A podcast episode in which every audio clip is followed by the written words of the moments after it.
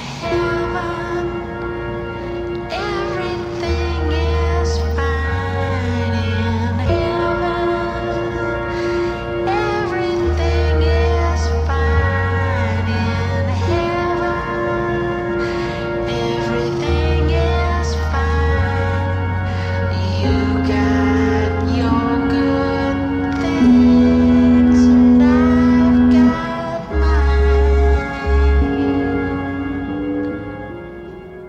In heaven, everything is fine. You've got your good pods, and we've got mine. I'm young, dumb, and full of creamed corn, Matisse Van Rossum.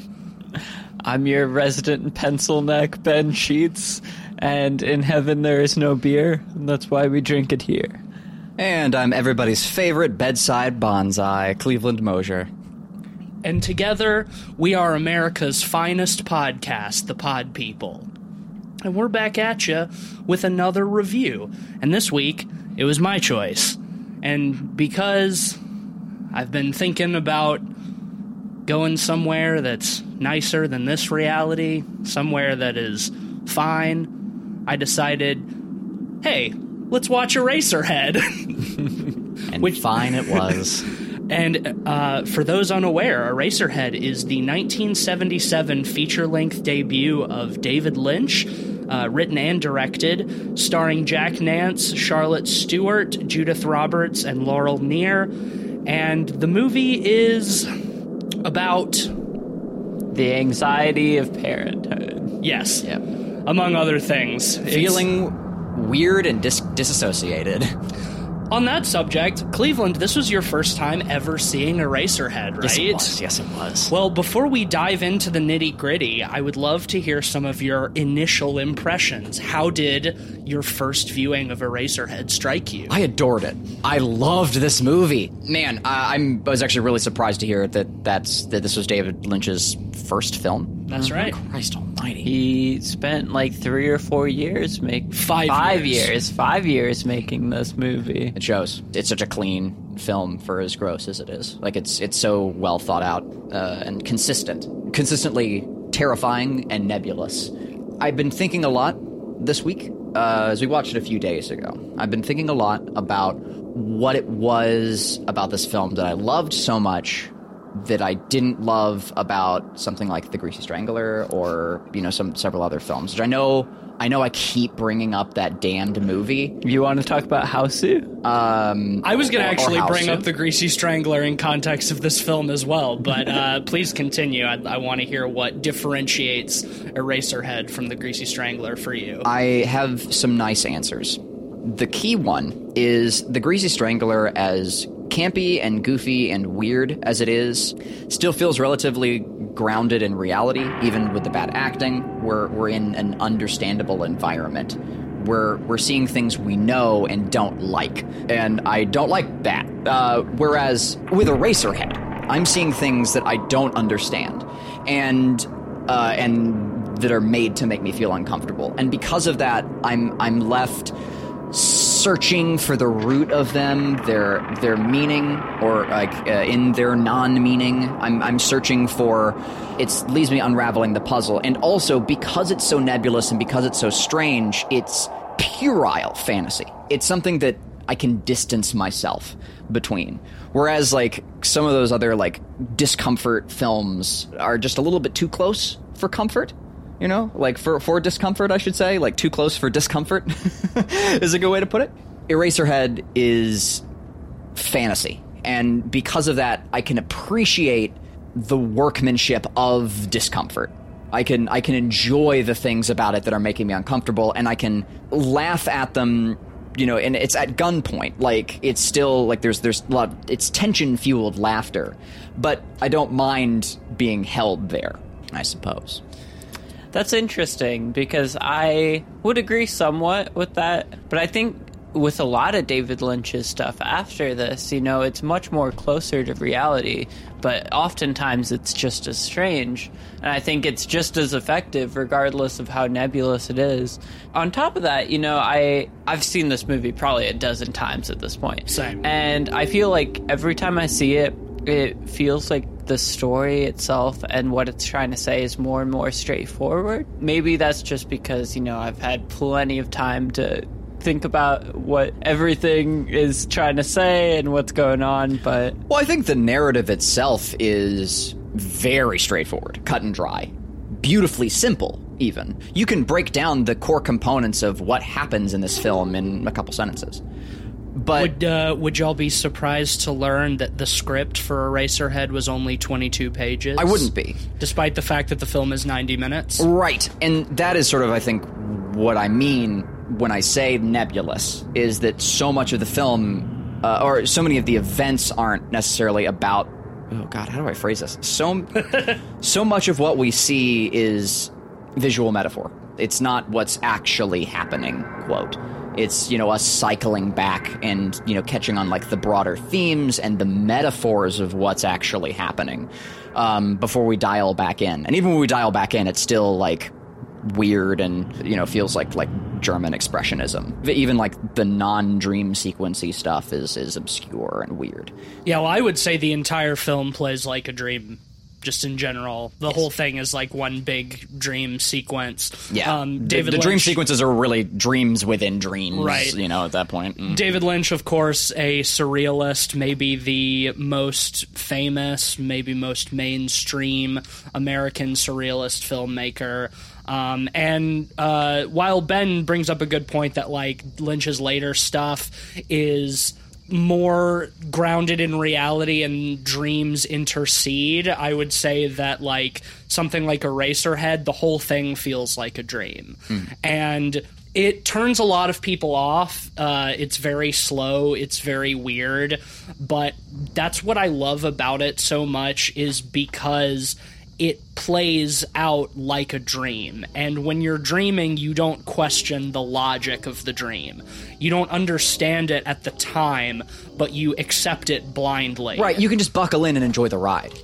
I, I think David Lynch does a great job, you know, emphasizing just buckling in Yeah. and going in for the ride with a lot of visual gags in the movie. Yes. For example, you know, when Henry goes to the family's house for uh, for dinner, Mm-hmm. but in the background there's this really gross sounding Suckling. noise and suckling Yeah, I thought it was rats. and and you think it's just like weird uh, esoteric sound uh, because the whole film you know uh, we'll talk about this more i'm sure but the soundscape of this film is incredible but then you uh, you know you get a cut to uh, what the sound is actually coming from and it turns out to be diegetic sound it's you know a dog being With a litter of puppies. Yeah. yeah. it has such a positive association. Like if we were just you were just to show someone the image of that, they'd say, "Oh, that's really sweet and wonderful." But Um, the sound makes it. yeah, and hearing Gross. the sound first, like it, well, it, it takes the sacred elements of a litter of puppies and it makes it profane by giving us these horrible sounds first. So you hear the sounds, you go, "Ugh, what is that? Ugh, it's a litter of puppies. Oh, just the worst." And yeah, there's a there's a perversion there. It's fucking cool. It's it's a neat it's a neat move. you have another case of that a little bit later when the the girlfriend is leaving Henry's apartment because she can't stand all the crying and mm-hmm. she's pushing against the bed frame over and over and it's very absurd repetitious. Yeah. It goes on for a really long time. and finally she uh, pulls out a big suitcase from under the bed But it's not even that big for like how long she was pushing up against the bed, which I love. There's no reason for her to be like pulling against it like that, like that many times. It's it's something that that you'd you'd see like a, a lunatic do, you know, like someone you know who has like a like a tick and they just keep repeating themselves, and she just kind of keeps like repeatedly pulling it out from under the bed. I think I think that's one of the fingerprints that you see in something like The Greasy Strangler. As difficult as that movie was for me to watch, No, I think you're right, though. I think that they the filmmakers were 100% influenced by Lynch and this movie too, I think specifically. Like that endlessly repeated thing of like trying to pull the the the suitcase out from under the bed or uh, like at the dinner table when like the the little chicken is like spewing blood and and uh, his girlfriend's mother is like having like a weird kind of sexual seizure almost being constantly berated with this like bizarre uh, uh, repetition that is funny at some times and not funny at other times. The idea that Lynch is trying to imply with that is don't sweat trying to figure out every symbolic metaphorical meaning in every little detail. Just buckle in for the ride. It'll make sense eventually Well, you know. Lynch has famously, for his entire life, refused to answer questions about this movie because he doesn't want there to be an explicit answer for what it's about or what you're supposed to take from oh, individual awesome. scenes and stuff. He's he wants people to get what they get out of it and that what his intention was going into it doesn't matter. Lynch is, is a very enigmatic personality in general, but I think that that kind of like mystique around this movie in particular, where he's been much more explicit about other films he's made, it's like there's there's really something special about this movie because of that. well and that's one of those things where it could be a total cop out with a lesser director Yeah. um, you know. But I think this movie, as abstract as it can get at times, it isn't terribly ambiguous. Like it seems pretty clear what everything is going for in terms of the symbolic meaning. A great example of that is the first sequence we see going through space, and you see Jack uh, Jack Nance Henry floating, and weird, almost sperm-like things. Alien Yeah. sperm. Yeah. Superimposed coming out of his mouth Yeah. and being like released into the universe. and uh, there's the man pulling levers. The man in the planet. Yep, you know that's the idea of conception. The the man with the levers is God. Yeah. essentially, and the the Pulling sperm. the the machine. Yep, and the sperm, you know, hits the planet and causes the drastic measures that unfold the rest of the story. Yeah, um, a lot of folks have described this film as an adolescent's fear of responsibility and parenthood. I would agree with that reading. That's the one that makes the most sense to me. so many things in this movie, you know, point towards that and are very fruitful when reading that interpretation.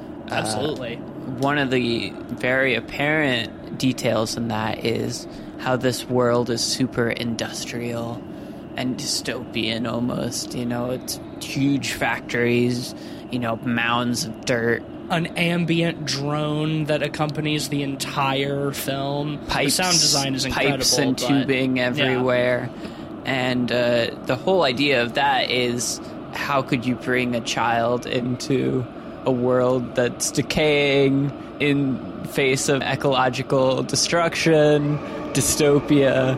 That's very Poignant. yeah of this world. You know, it Yeah. feels very relevant. Well, and you know, uh, Henry uh, has an ex girlfriend, you know, contact him out of the blue and invite him to dinner. And, you know, there's the very real fears of like meeting a significant other's parents and being interrogated by them. Mary's mother, like, straight up uh, asks Henry in the hallway, like, did you and Mary have sex? Which, like, oh my god, every every dude's nightmare being asked that at their girlfriend's house, then being saddled with this monstrous and deformed baby, and being forced to try to take care of it. Henry's on vacation, man. He this is his time off. And that's why I think, in many ways, Eraserhead is the ultimate dudes rock movie. Excellent. because Excellent. when it comes down to it, it's really about how all these bitches are coming to to Henry and forcing him to be responsible and be an adult and take care of a baby when really he just wants to fuck the girl across the hall. And you know what? I think if Henry wants, he should be able to do that. God damn it. Well, that is a take. satire, satire. I feel the need to say that because everything, everybody takes everything on the internet so seriously. I think that there's uh, much to that, and having the hindsight of finishing the film uh, for the first time, I largely agree. While I was watching the movie, I did have one other take. Um, and Please. not not a differing take, but one that's compounded with that. So, like the the themes that we've already explained, all there are still there in literally take. no wrong answers with this movie. True that. In the moment, I was reading so much of the film as a play on perception. We're essentially seeing the world through the eyes of someone unstable, being our protagonist. The reality we are seeing is the one that he perceives. So when the parents are asking stuff like, you know, like, did you two have sex? They're not actually asking that. That's him perceiving that that's him sitting at, sitting at a completely normal house and getting a look from the mother that he reads as that because like what's the the the fucking politically correct word to use um uh Great question. uh uh What schizoid tendencies? no uh, uh no uh insert politically correct term here but, but people with with mental uh illness you know like like misinterpreting you know information like i mean in some cases being schizophrenic or whatever and and and hearing your your own inner monologue sort of fueling the the conversation you know that the other people aren't privy to uh and you you having sort of a conversation with yourself as opposed to you know what the conversation that actually that's actually occurring. You know, uh, it's it's often stereotyped as like the the crazy person on the street who's you know like like why are you looking at me like that? You think I'm stupid or something? You know, when the person's like, no, I, I don't at all. That idea. I thought we were seeing the world from a person like that's perspective, and so whenever those events were occurring, they weren't actually occurring that way, just as how he saw them. Um, so that that gi- that allows for essentially all of the visual metaphors to to function in a tangible world. It allows for the dreams to be interpreted the way they are. Any any visual metaphor is just the way he's processing data. I didn't see the man pulling the levers as God. I saw that as his inner mind, who's really running the machine upstairs. You know, and just the I don't think upstairs wasn't two the ideas have to machine in reality, exclusive. the machine of his mind. And I agree. I, I, I think I think so. That's part of the beauty of the vagueness, um, even with there being direct intent.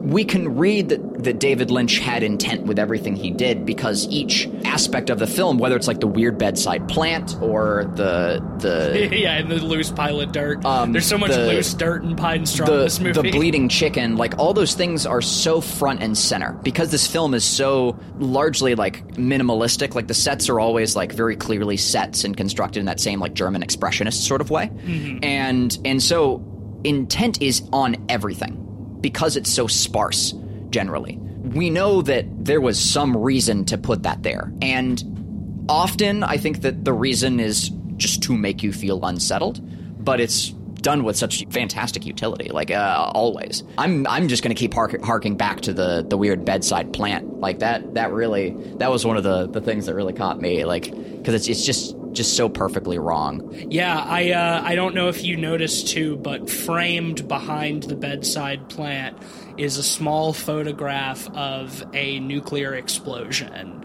a mushroom Yes. cloud, um, which I think there's uh, plenty of ways to interpret that detail. Like, is this perhaps a a post-apocalypse kind of scenario, you know, or is that meant to represent like the the destruction in his psyche you know being forced on him through like all of a sudden this responsibility. And i think the idea of like the man in the planet being like his his mind or like the man in charge or whatever is is an interesting idea because like the film ends with like kind of an annihilation, uh, which i if you use that reading could be, you know, the the the last remnants of his sanity breaking, Yep. the annihilation of of his of his subconscious. Because like the we see the the man on the planet with the levers breaking and sparking, and then it all just kind of whites out, you know. Yeah, and like Um, killing spoilers for the end of Eraserhead. yeah, yeah, for Um, uh, at this point, fucking forty something year old movie now. Um, uh, and I, I'll say, if you haven't seen it, I was glad it wasn't spoiled for me. There's a lot of tension built up around, I think, how the, the, the, the film climaxes. Yeah. So, forewarnings, for real though. Killing the monster baby doesn't kill God, right? Like, when the machine starts sparking and, like, the guy's face is kind of melting and shit, that's why I like that read. Exactly. Because that translates for me. Like that that translates as his like his inner mind. You know, like that's that's the moment when like he he hits total instability and would likely need to be committed. Yeah, I can see that for sure. Well, like the baby is is representative of everything that's wrong in his life. Like this whole situation, and it's like he especially because like the mother is negligent too and keeps leaving to cuz she can't stand the crying to have him like attack the baby at the end and like try to destroy this symbol of like what has ruined his fucking vacation. you know, it, it uh yeah it leads to that breaking point that uh that annihilation i think that's an interesting read one that i have not so much subscribed to before but i can get down with it nice. And again, too, I think that's a read.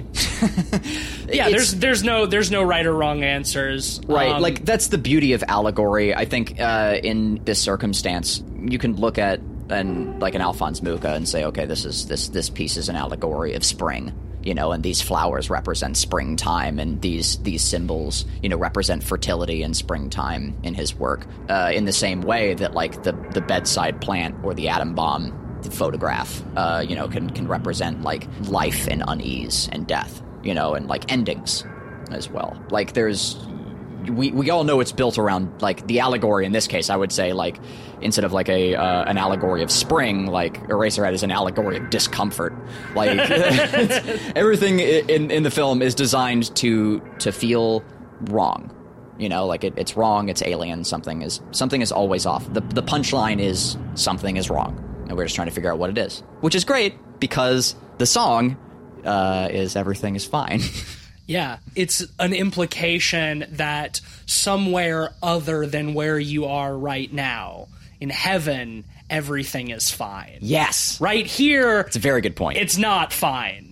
Everything sucks here. And that's why I think he has that obsession with like staring into the radiator and this weird like cherub cheeked woman in the radiator who sings that song is that like he's pining for heaven where everything is fine. I want to make sure that I heard the lyrics right.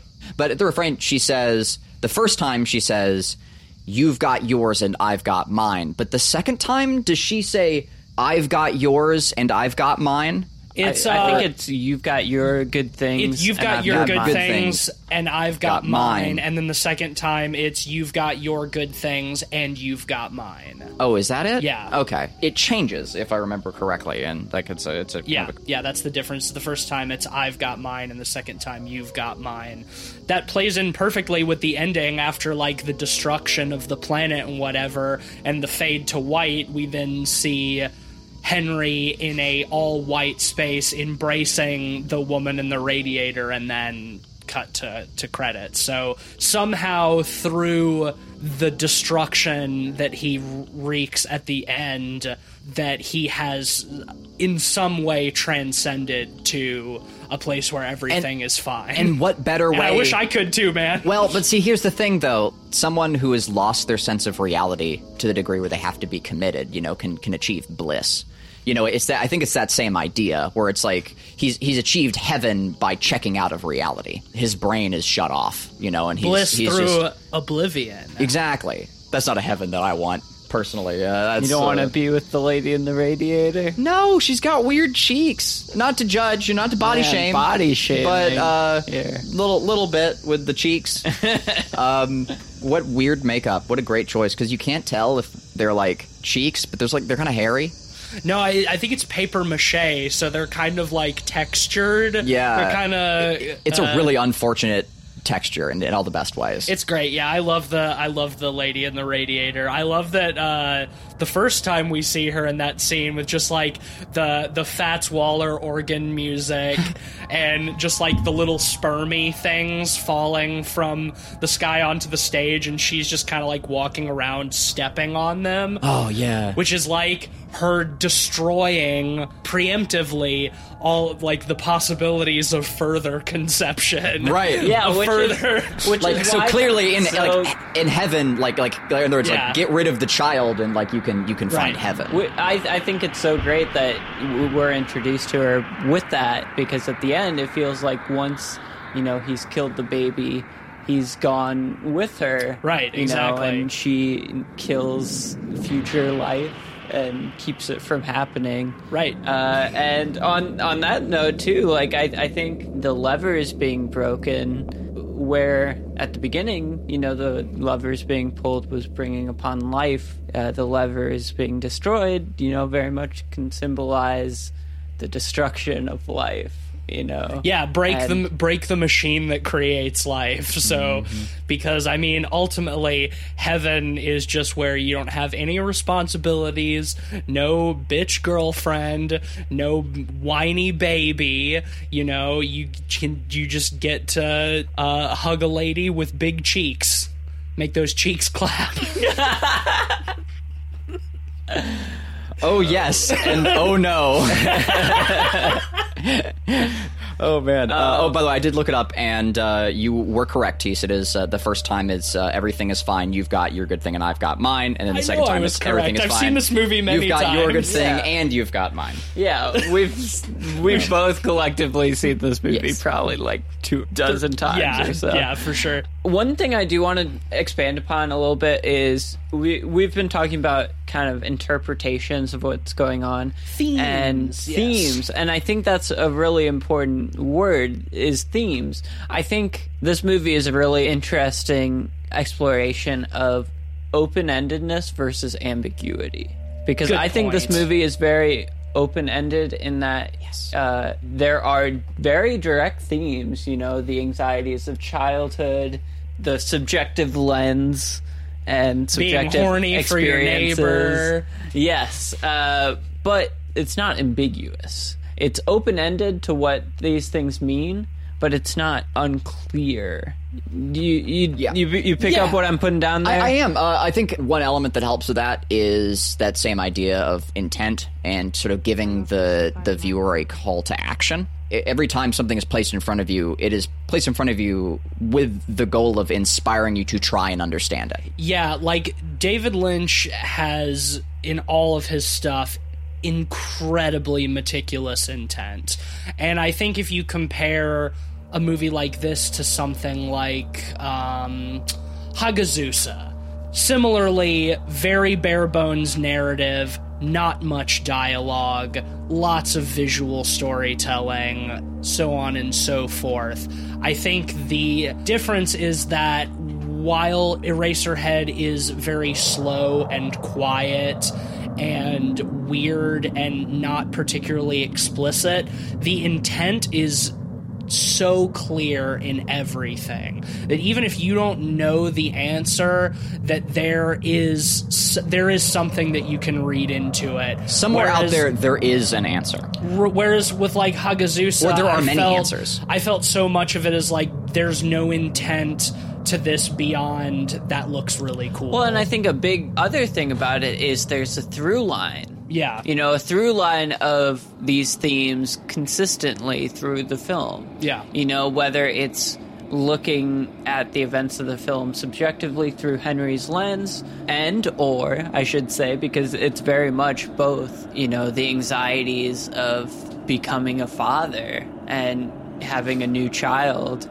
those are through lines throughout the entire film. It doesn't stray at all, pretty much, Right. from those ideas.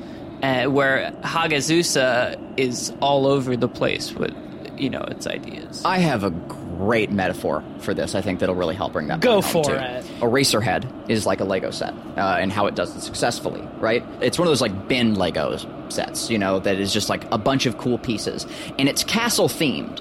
I'll plonk that down in front of you and say, hey, build a castle with these pieces. And you can sit down and you've got all the pieces you need. There's little horses, there's fucking matriculations and other cool castle bits and flags and stuff you can stick on it.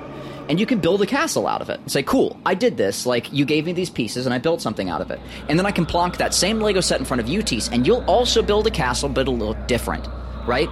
You have the pieces you Sure. need to build something. You have the themes and the elements, but you can shuffle them around. You can put they the, have multiple you can put the meanings. pieces together in different ways. Right, Yeah. exactly. Whereas, like something like, say, Hagazussa, like one of the key problems being like with that film is that some of the themes never are fully tied together. Like especially with the direct ending, which isn't open ended. Like that, I feel like I'm being given like a bundle of sticks to play with. Now. I can still have a lot of fun with a bundle of sticks. I still like that movie, but I'm the old man who's Yeah. like, "No, when I was a kid, I had a bundle of sticks to play with, and I had fun with it anyway. Like I, I, I'm, I'm that old man, but I, I, I- still think it, it, it does help bring the point home. I think- It's like you were were you playing like same thing with one man fetch as a kid? throw a stick and then go pick it up. I think uh, I think another big part of that too is that Eraserhead has uh, direction in that same way. While it's very abstract, The direction is castle themed. right set, exactly like it's it is moving in a direction there's a lot of room to move out from that but you're always kind of like being carried down a channel like a river or something whereas like Hagazussa feels uh, for a lot of it it feels quite directionless like it's just kind of ambling in one direction until it then decides to amble in another one, you know, and then it gets to the end and it's like, okay, I, I got here, but why am I supposed to care about how I got here? And with Eraserhead, when you get to the ending, it's like, oh, okay, word, yeah, like everything was still carrying me in this direction to this point. What I want to talk a little bit about too, um, and then we can start getting into like production design and sound design stuff like that. Sure. Yeah, there's lots to Um, talk about. But the explicit dream sequence, the titular. eraser Eraserhead, yes, where um, Henry. Uh, has a dream where uh, his head comes off of his body and falls from the sky and is picked up by a little boy who takes it to a uh, a factory where they uh, dig into his brain and turn his brain into erasers hence Eraserhead. That I would say is one of the most, at least for me, most open ended or ambiguous parts of the movie where I always really enjoy that sequence, but I have a hard time nailing down exactly what it's trying to say. I think- I'm curious to hear what you guys eh, what you guys pull from that sequence because I do have something. I, but- I think it actually harps on what you brought up earlier. The only way I can read it, um, until I hear some other interpretations, uh, of course, is the only way I can really read it right now is it's him seeking oblivion, seeing his head like or his brain as emptiness, like is is is seeking heaven. It's seeking that like that that opportunity to check out, to go back on vacation. That's the only thing that I really see it as, uh, and that is how the film ends as well. That's how I would. I see have it. I have a similar read, but I think what do it's you really think, important to think about the context in which it happens. Mm-hmm. You know, it's uh, with the lady in the radiator when he loses its, his head, correct? Uh, right? And the baby's head comes yes, out and the of baby's the head hole, comes out, yeah. and you know the lady in the Replacing him. radiator. Before that was shown, you know, destroying these these sperm-like creatures. Yeah. So I I see it as new fatherhood brings these ideas of legacy, bringing a child to carry Sure. on your your seed and your your opinions and ideas down generations. And in the destruction of the new spawn, the new seed, whatever, uh, the baby, you know, you see his dr- destruction directly. And not only that, but you see his brain being taken and turned into erasers and, you know, symbolizing his thoughts and ideas literally being erased with time as Oh, things cool. go ahead. Okay, so when you when you erase your legacy, you erase yourself. Yeah. Um, exactly. I'm very into that. I'm, I'm very into that. And again, once again, what's cool about that is both those things work in conjunction Yes, with each other. yes. One does not single out the other, which is dope.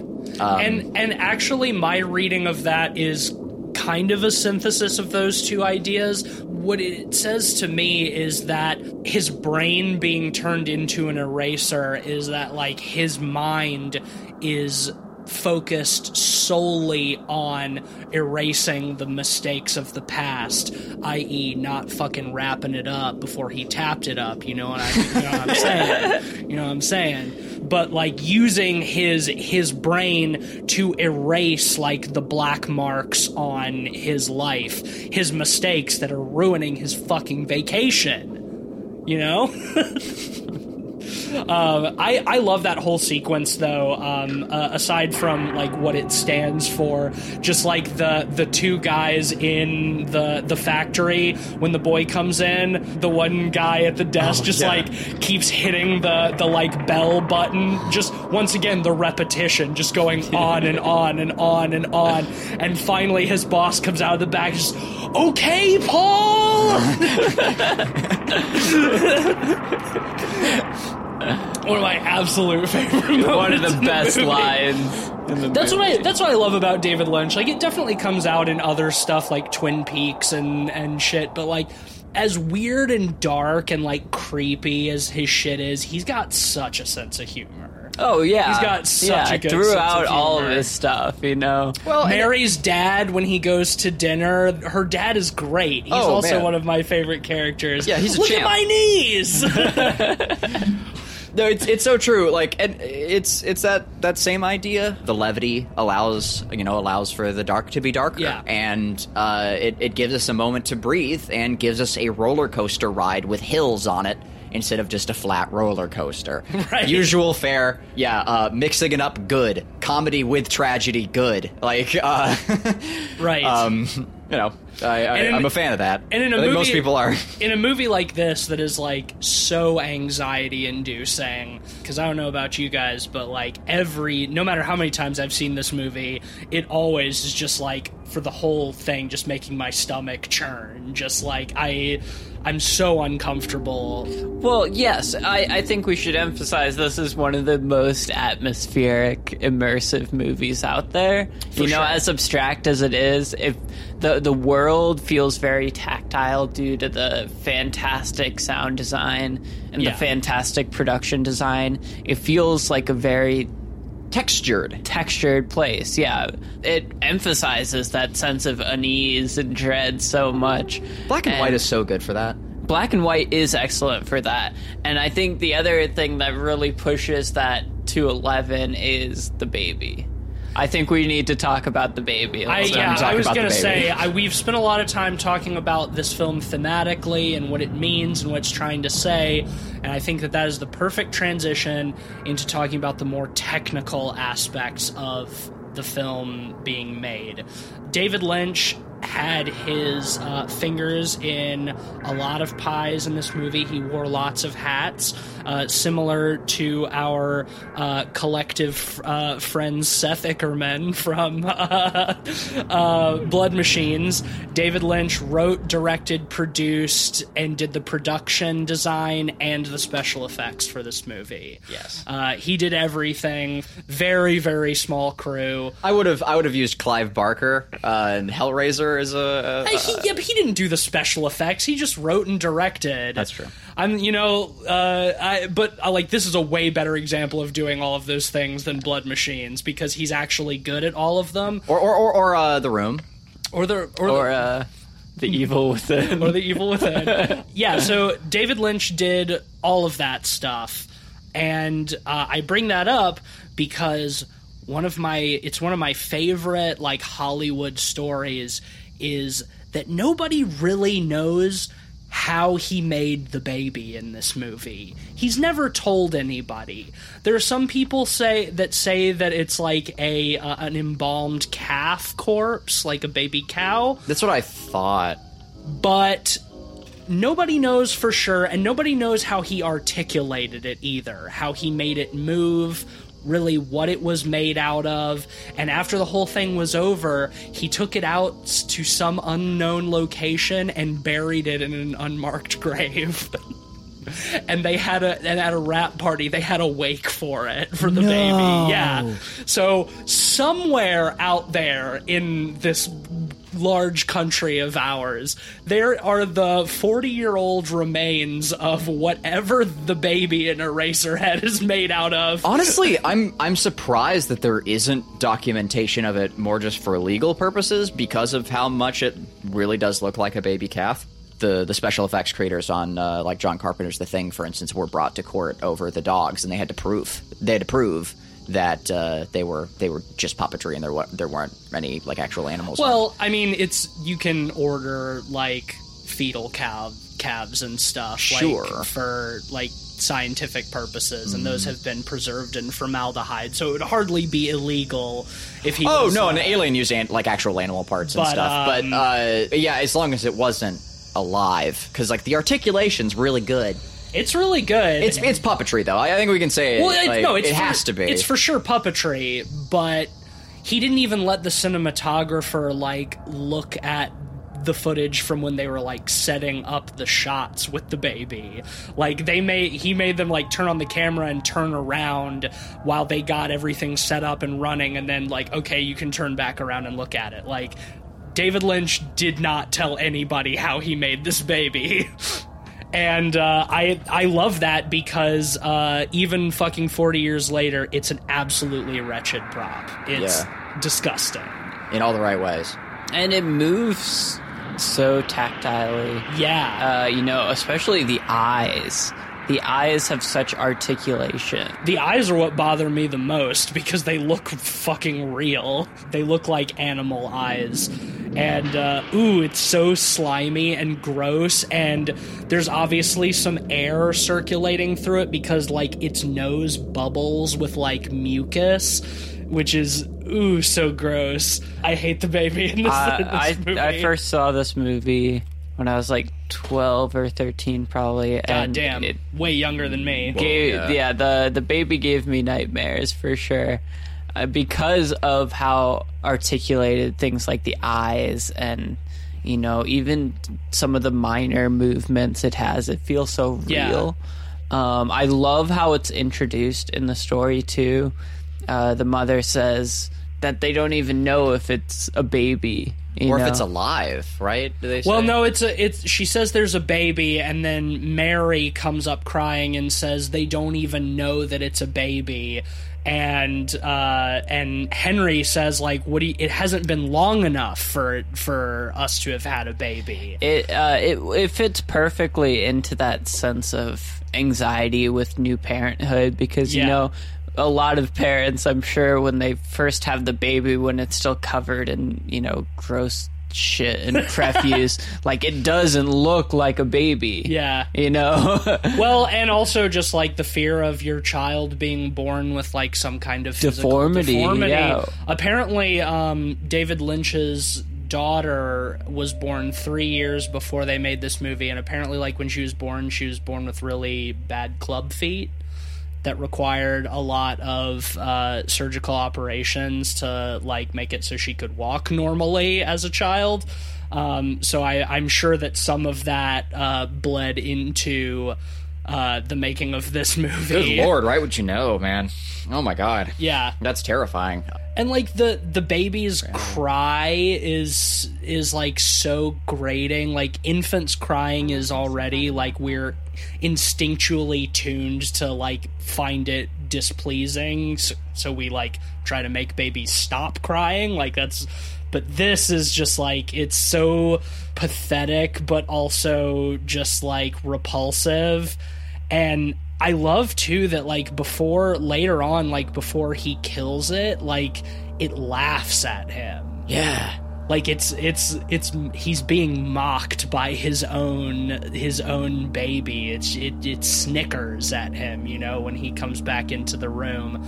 Yeah, there are that- there are accounts of people being tortured via the the use of like repeated sounds, um, like such as baby cr- babies crying or like like the same song over and over again and stuff like that, like placed in confinement. And one of the the auditory hallucinations that comes out of using like the sounds of like crying babies like nonstop to, to torture someone is you start to hear voices. Like you start to hear it like saying things Yeah. like at you and stuff. I think that comes through so well in that laughter there. Like it's that same idea of like just you, you developing this auditory hallucination over like this like repeated torture of you know hearing this thing cry Well, the baby continually like manifests his fears too. Like the baby has been like crying all night, so he goes to like take its temperature to see if it's sick, and that's why it keeps crying. And he takes his temperature, and it seems fine, and he turns away and turns back to it, and all of a sudden it's covered in like pox and boils, and it's like labored, and he's just like, "Oh, you are sick." It's like he thought it was sick, and it all of a sudden manifested itself being sick. Right, and, I like and, that that uh, that idea of like your perception of things, like uh, and hyperbolizing that stuff, like comes through there so well. Once again, with that that same theme I brought up earlier. yeah, we should also mention when he goes to to cut away the baby's bandages and reveal what's underneath all of that, and it's just loose guts, which is really fucking gross. Obviously, like real animal guts. And he just stabs it with the scissors, and it just starts bubbling over with so much creamed corn. just corn on corn on corn, baby. Uh, that corn baby. yeah, that whole sequence is is so wretched, just unbelievably It's drawn out disgusting too. and horrifying. Because it takes him a long time to like cut all the bandages off and like as soon as he starts cutting the baby starts like seizing and gasping and eh. What's so great about it is it ties in perfectly with the tiny chicken carving yeah exactly at the table. Like those scenes mirror each other, and that first off, he said he got the chickens like they're man-made. they're man-made yeah Is what he said, which makes no sense.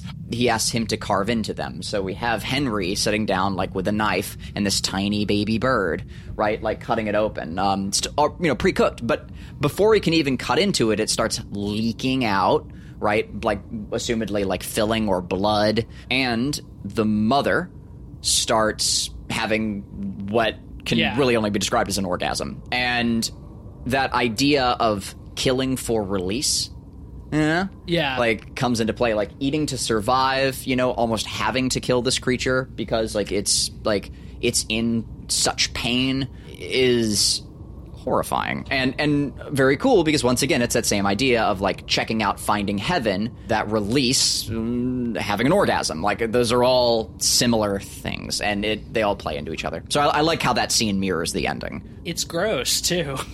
It's Extremely. real, it's real nasty. I also like the the giant baby head that they built that sort of like moves around his room, like with the strobing of the lights, like after he's punctured the baby, the, the giant head. big one Apparently, he and Jack Nance built that in uh, his backyard together, which is uh, pretty cool. Oh, while we're on the subject of production design, Jack Nance has like the best hair in this movie. wow Iconic. iconic, haircut. Truly. which is basically the haircut that David Lynch has been rocking for his entire life. So I don't know if that's like kind of a self insert.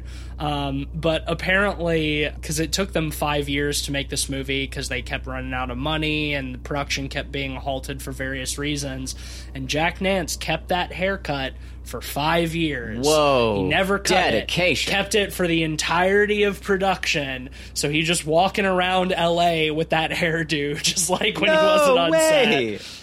That's so cool. That's, Yeah. that's crazy. Apparently, also, uh, I was reading that Lynch, uh, for about a year, slept on the set of of uh, Henry's room. Oh, just to get a feel for that. Yikes. Well, just because he didn't have another place Place to sleep, sleep. like Oh. he he was putting all of his money into making this movie. So to cut costs, he just slept on set in in fucking uh, Henry's room with all the loose dirt and pine straw and that uh, that holy uh, blanket, and I don't know if they kept that baby on set. I wonder if that thing had to be refrigerated.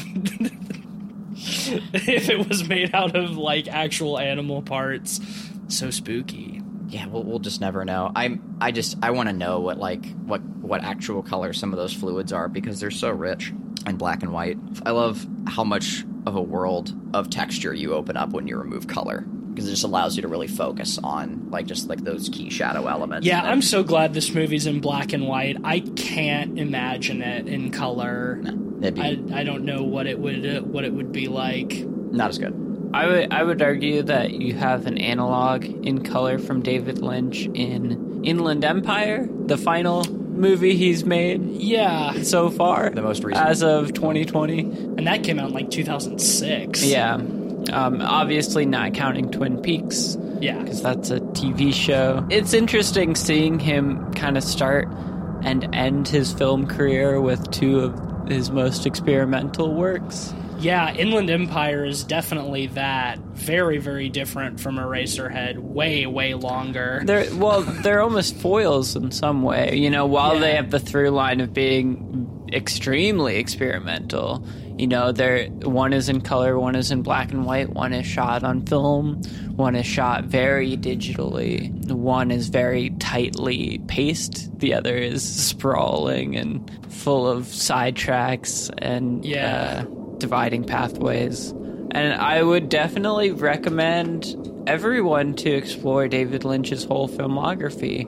I'm excited to after this. Uh, well, careful when you say whole. We we're also because the other David Lynch films that I have seen prior to this one was uh, Dune.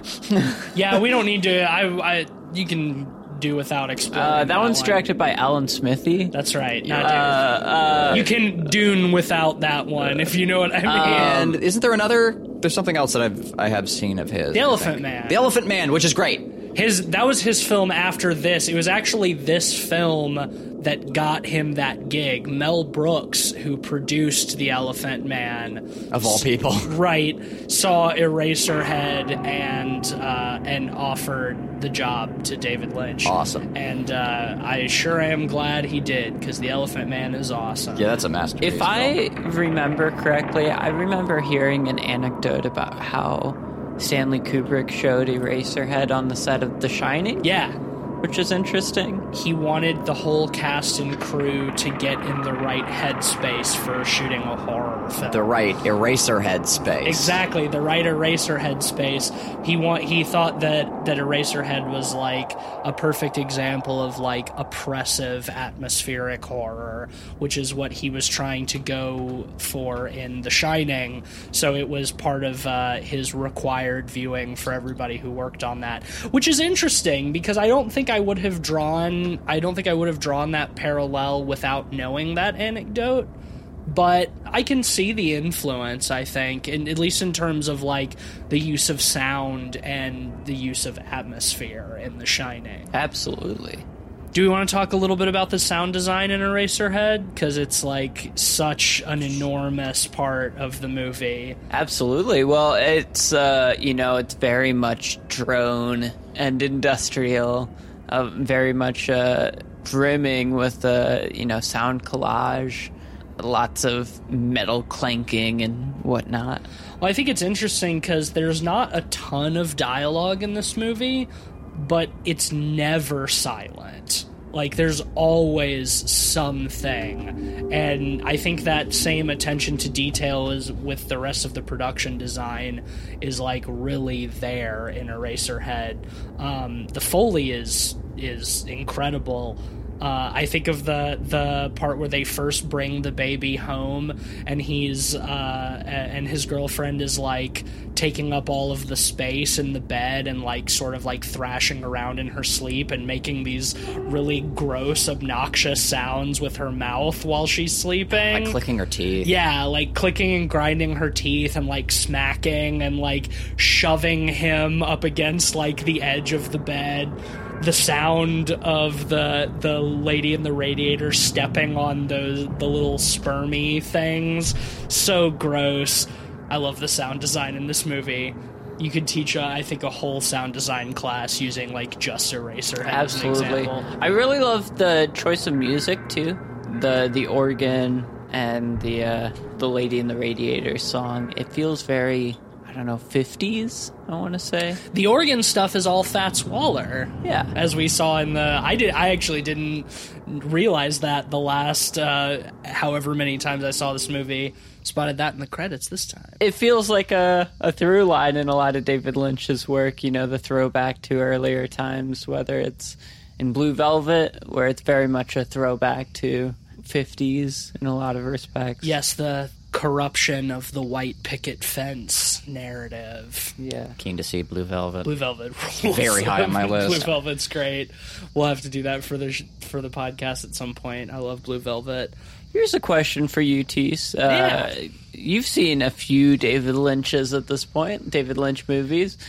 The all of the big ones. I yeah. definitely wouldn't point people to this one as an entry point for people who haven't seen David Lynch's stuff, just because I think it's a little too esoteric for a lot of audiences. Yeah. Unless you're Cleve, which I think he can handle. Well, sometimes he can handle experimental Elephant Man. stuff. I, that's the first one I saw, and I think for me, and I love that movie, and because it's it's grounded, like it's it's approachable. The narrative makes sense and has a powerhouse like cast. I assume you're asking what I think would be the best entry point Yes. for David Lynch.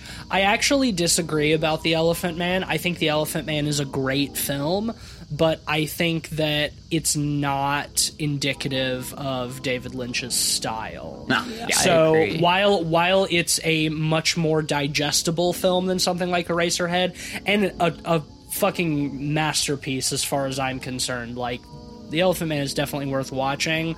I think if you went into David Lynch's filmography with the Element, Elephant Man, you're like, oh yeah, okay, I, I, I can get into this guy, and then you watch something like Eraserhead or Inland Empire after that, you will be shocked, I think, Yeah. by the disparity.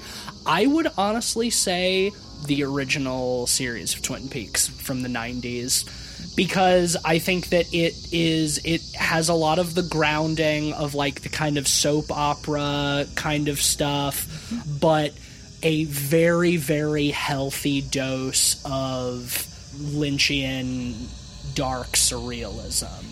What I'll say for your average viewer is when I was like 18 or 19 or so, tried to watch Twin Peaks without knowing what I was supposed to expect or wanted to expect or whatever. I was just told it good. And I sat down and tried to watch it, and uh, you know my, my taste was very different back then. Uh, that was uh, uh, that was way back in the past, uh, fucking dinosaur times or whatever. But uh, I think, well, I know when I tried to watch it then, I couldn't get through the, the pilot. I couldn't get through the first episode because I, I found the like the, the, the wailing to be obnoxious. You're you're just telling on yourself now. Um, but I'm very keen to go back and try again now with my very different perspective. Because I, I- think you can you can probably already see an arc of taste from my first appearances on the podcast. I think to now, like uh, even even in that short of a time, like y'all have exposed me to so much stuff We're that I normally wouldn't have gone out of my way to watch We're doing you some learning. and uh, damn right, and it's appreciated, and uh, yeah, just so I think coming from that perspective, like I I think the the secret is just if if you, you're gonna go in for like '90s Twin Peaks, stick with it. Um, sure. Uh, I, I think I think is the answer, and uh, like, like the the payoff is very good. I assume. I hope to try it myself at some point, and uh, I hope that it is. But uh, If I had to, if I had to say like what feature film of David Lynch has make, I would makes the best say entry point, Blue, Velvet. Yeah, I think Blue Velvet, in a lot of respects, is similar to Twin Peaks in that it, Yes. ba- you know, carries that line between surreal and weird and straightforward and of this world. It really rides that line well, and I think the through line of the mystery of that film would definitely make it more digestible for common audiences. I agree wholeheartedly. I Um, think Blue Velvet feels like uh, Lynch warming up for Twin Peaks. And I think I think Blue Velvet's a great entry point if you haven't seen any of David Lynch's stuff because you can see both avenues of his work and you can say, "Hey, I like the more normal stuff." And Yeah. then you can go, you know, watch stuff like The Elephant Man or The Straight Story. Um, or you could go, I like all the weird stuff, and you could go watch Eraserhead and uh, Wild at Heart and all of uh, his other stuff. Yeah. Oh man, I love David Lynch. Me Um, too. I think that that feels like a good place to wrap things up. Do you want to go ahead and rate Eraserhead? Do you have any other points that you want to touch on first? I think we've we dug into this one pretty deep. Oh yeah, we, we carved into that chicken. Oh yeah, we did. J- just to say that I I love the sex scene. Oh, with the neighbor across the hall. Yeah, like descending into like the weird puddle in the bed was awesome and wretched. gives a whole new meaning to waterbed. Am I right? Oh, what about it? Uh, I guess I'll start with this one since it was my pick. Don't need to rehash much of what I said. Uh, this is, I think, uh, required viewing for a lot of reasons, but especially if you are a lover of uh, abstract surrealist film, or honestly, even as a horror lover, like I think the fingerprints of Eraserhead are all over the horror canon. Um, it obviously influenced many, many filmmakers, Kubrick included. Uh, yeah, this is a uh, cut and dry masterpiece. Uh, I'm going to give it five out of five. Yeah, this is an easy five out of five for me. Honestly, this would very likely go into my top 10 favorite horror movies of all time. Uh, I think it's an incredible film. David Lynch is one of my favorite directors. Uh, it's one of the most immersive, atmospheric movies of all time, and the sound design is fucking awesome. Yeah, it's one of a kind. Uh, there's really no other film like it. Ditto that. Five out of five from me for all those reasons. Cool. Well, that's a unanimous 5 out of 5 for Eraserhead. It joins the hallowed halls of the Golden Pods, and uh, I think it is a well deserved place. I have a question. Sure. We've done 120 something episodes so far, give or 100, take. 110 100. officially, closer to 140. Okay, Yeah. yeah. So, of that many, how many Golden Pods do we have so far? Uh, under 20, I think. It's probably like, uh, Well, I guess we've done 140 episodes, but some of the episodes have multiple films. We've probably done close to 200 films at this point, I Oh, would say. I don't think so. on the show. Um, yeah, let, in Golden Pods, ten maybe. Uh, I have the list. Let me. yeah, let's instead of conjecture, Yeah. let's let Ben pull it up. Because yeah, I'd be curious to know because I think it says something about like our our distinctive tastes. This would be 16. Oh, okay. Wow, more than I thought. Yeah, so uh, from Poughkeepsie tapes to Eraserhead. Nice. You know, with the whole uh, We've run spectrum. We run the gamut. Um, and I'm sure we will add more over time. But yeah, for for close to 200 films that we've reviewed on the show at this point, 16 have been unanimous perfect scores. I think that uh, yeah, it's good. Uh, those seem those seem like the right numbers to me. Speaking of the right numbers, I'm trying to get some numbers in my pocket, if you know what I mean. So, Cleveland, who is sponsoring the show this week? This week is brought to you by Corn Huffers Chocolate Chicken. They're tiny. but careful who you cut them around. A guaranteed aphrodisiac. Yep. Cornhuffers chocolate chickens. All right. Uh, well, next week we're going to be doing another guest episode. Our friend Hannah will be uh, making her sophomore appearance on the show. You might remember her from way back when we talked about Get Out uh, back in like 2018, I think. Uh, so Hannah is coming on next week, and her choice of film to discuss is The Sixth Sense. I, I was I was trying to think about the Get Out episode, and then I realized that was before my time. That was well before your time. Yeah, that was. I think Ben was even out from that one. I think that was me, Eugene, and Hannah on that. Yeah, episode. I have to go back and re-listen. Right around the time we were moving. Yep. Uh, Damn, time fucking flies. Yeah, that was one of the last episodes we did in Milwaukee, I think. Um, but we're very excited to have Hannah back on the show next time and uh, to talk about yet another Shyamalan classic. and join The the sixth sense is twists. Sight, smell, taste, feel. and twists. awesome. Uh, well, yeah, I'm very excited for that episode. Uh, haven't seen The Sixth Sense in a long time, so that will be a fun one. So tune back next week to hear us joined by Hannah for The Sixth Sense. And until then, if you like the show, hit the five stars on Apple Podcasts, leave us a nice review, share an episode with a friend, spread the good spooky word of the pod people. You can also follow us on Twitter at PodPeoplePod and at letterboxd.com slash PodPeoplePod, where you can find a list of all the films we've talked about on the show with our average ratings and links to those episodes. And you can check out uh, our list of now 16 golden pods, uh, of which Race- Eraserhead is the latest. So you want to see what else we thought was perfect film? Go check it out. Uh, you can follow me on Twitter at Deep State Aussie. I'm on Twitter at Mr. Sheets. And I'm occasionally tweeting for Light Arc Studio as we work towards putting out the next big chapter of It Stares Back. Come check us out. We're on Steam and early access. And if you like the art, uh, or you just like art in general, uh, come and check out my ArtStation. Uh, just search Cleveland Mosier, and uh, it should pop right up. And if you like that, you like that art as well, hit me up for a commission, baby. I can uh, make some paintings for you.